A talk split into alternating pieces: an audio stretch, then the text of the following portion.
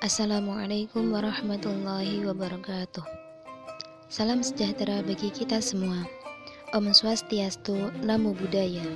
Salam kebajikan, salam rahayu. Selamat datang di episode 8 podcast CB Celoteh Beragama.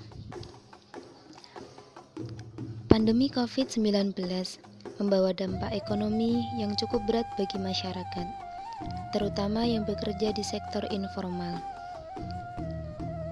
di negara Indonesia sendiri, sejak mengonfirmasi kasus pertama infeksi COVID-19 pada awal Maret 2020, sejak itu pula lah berbagai upaya penanggulangan dilakukan pemerintah untuk meredam dampak dari COVID-19 di berbagai sektor, di mana hampir seluruh sektor mengalami dampak dari COVID-19 itu. Tidak hanya sektor kesehatan saja, sektor ekonomi juga mengalami dampak serius akibat pandemi virus ini. Sehingga dampak ini memukul masyarakat miskin atau kaum duafa serta mereka yang terkena pemutusan hubungan kerja atau di rumah tanpa gaji. Hal inilah yang kemudian mengakibatkan di berbagai negara terdampak COVID-19 kini mengalami ketidakseimbangan roda perekonomian. Namun, di tengah ketidakseimbangan perekonomian negara yang sedang terjadi saat ini, masih terdapat orang-orang berhati mulia yang dengan senang hati memberikan bantuan kemanusiaan terhadap terdampak COVID-19.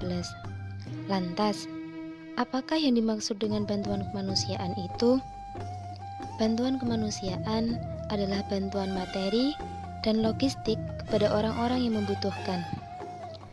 Biasanya, Bantuan ini bersifat sementara sampai digantikan oleh bantuan pemerintah dan lembaga lain dalam jangka panjang. Tujuan utama dari bantuan kemanusiaan adalah menyelamatkan nyawa, meringankan penderitaan, dan menjaga martabat manusia. Inilah yang dilakukan oleh pimpinan Pusat Gerakan Pemuda atau PPGP Ansor yang bertempat di Keuskupan Agung Pontianak.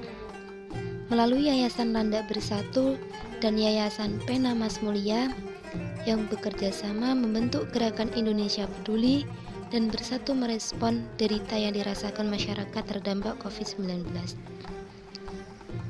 Mereka melakukannya dengan cara memberikan bahan pokok pangan atau sembako yang pada waktu itu mereka galang di DKI Jakarta dan sekitarnya, di mana sebelumnya telah dilakukan di daerah Jawa Timur, Jawa Tengah, dan Kalimantan Barat, serta beberapa provinsi lainnya.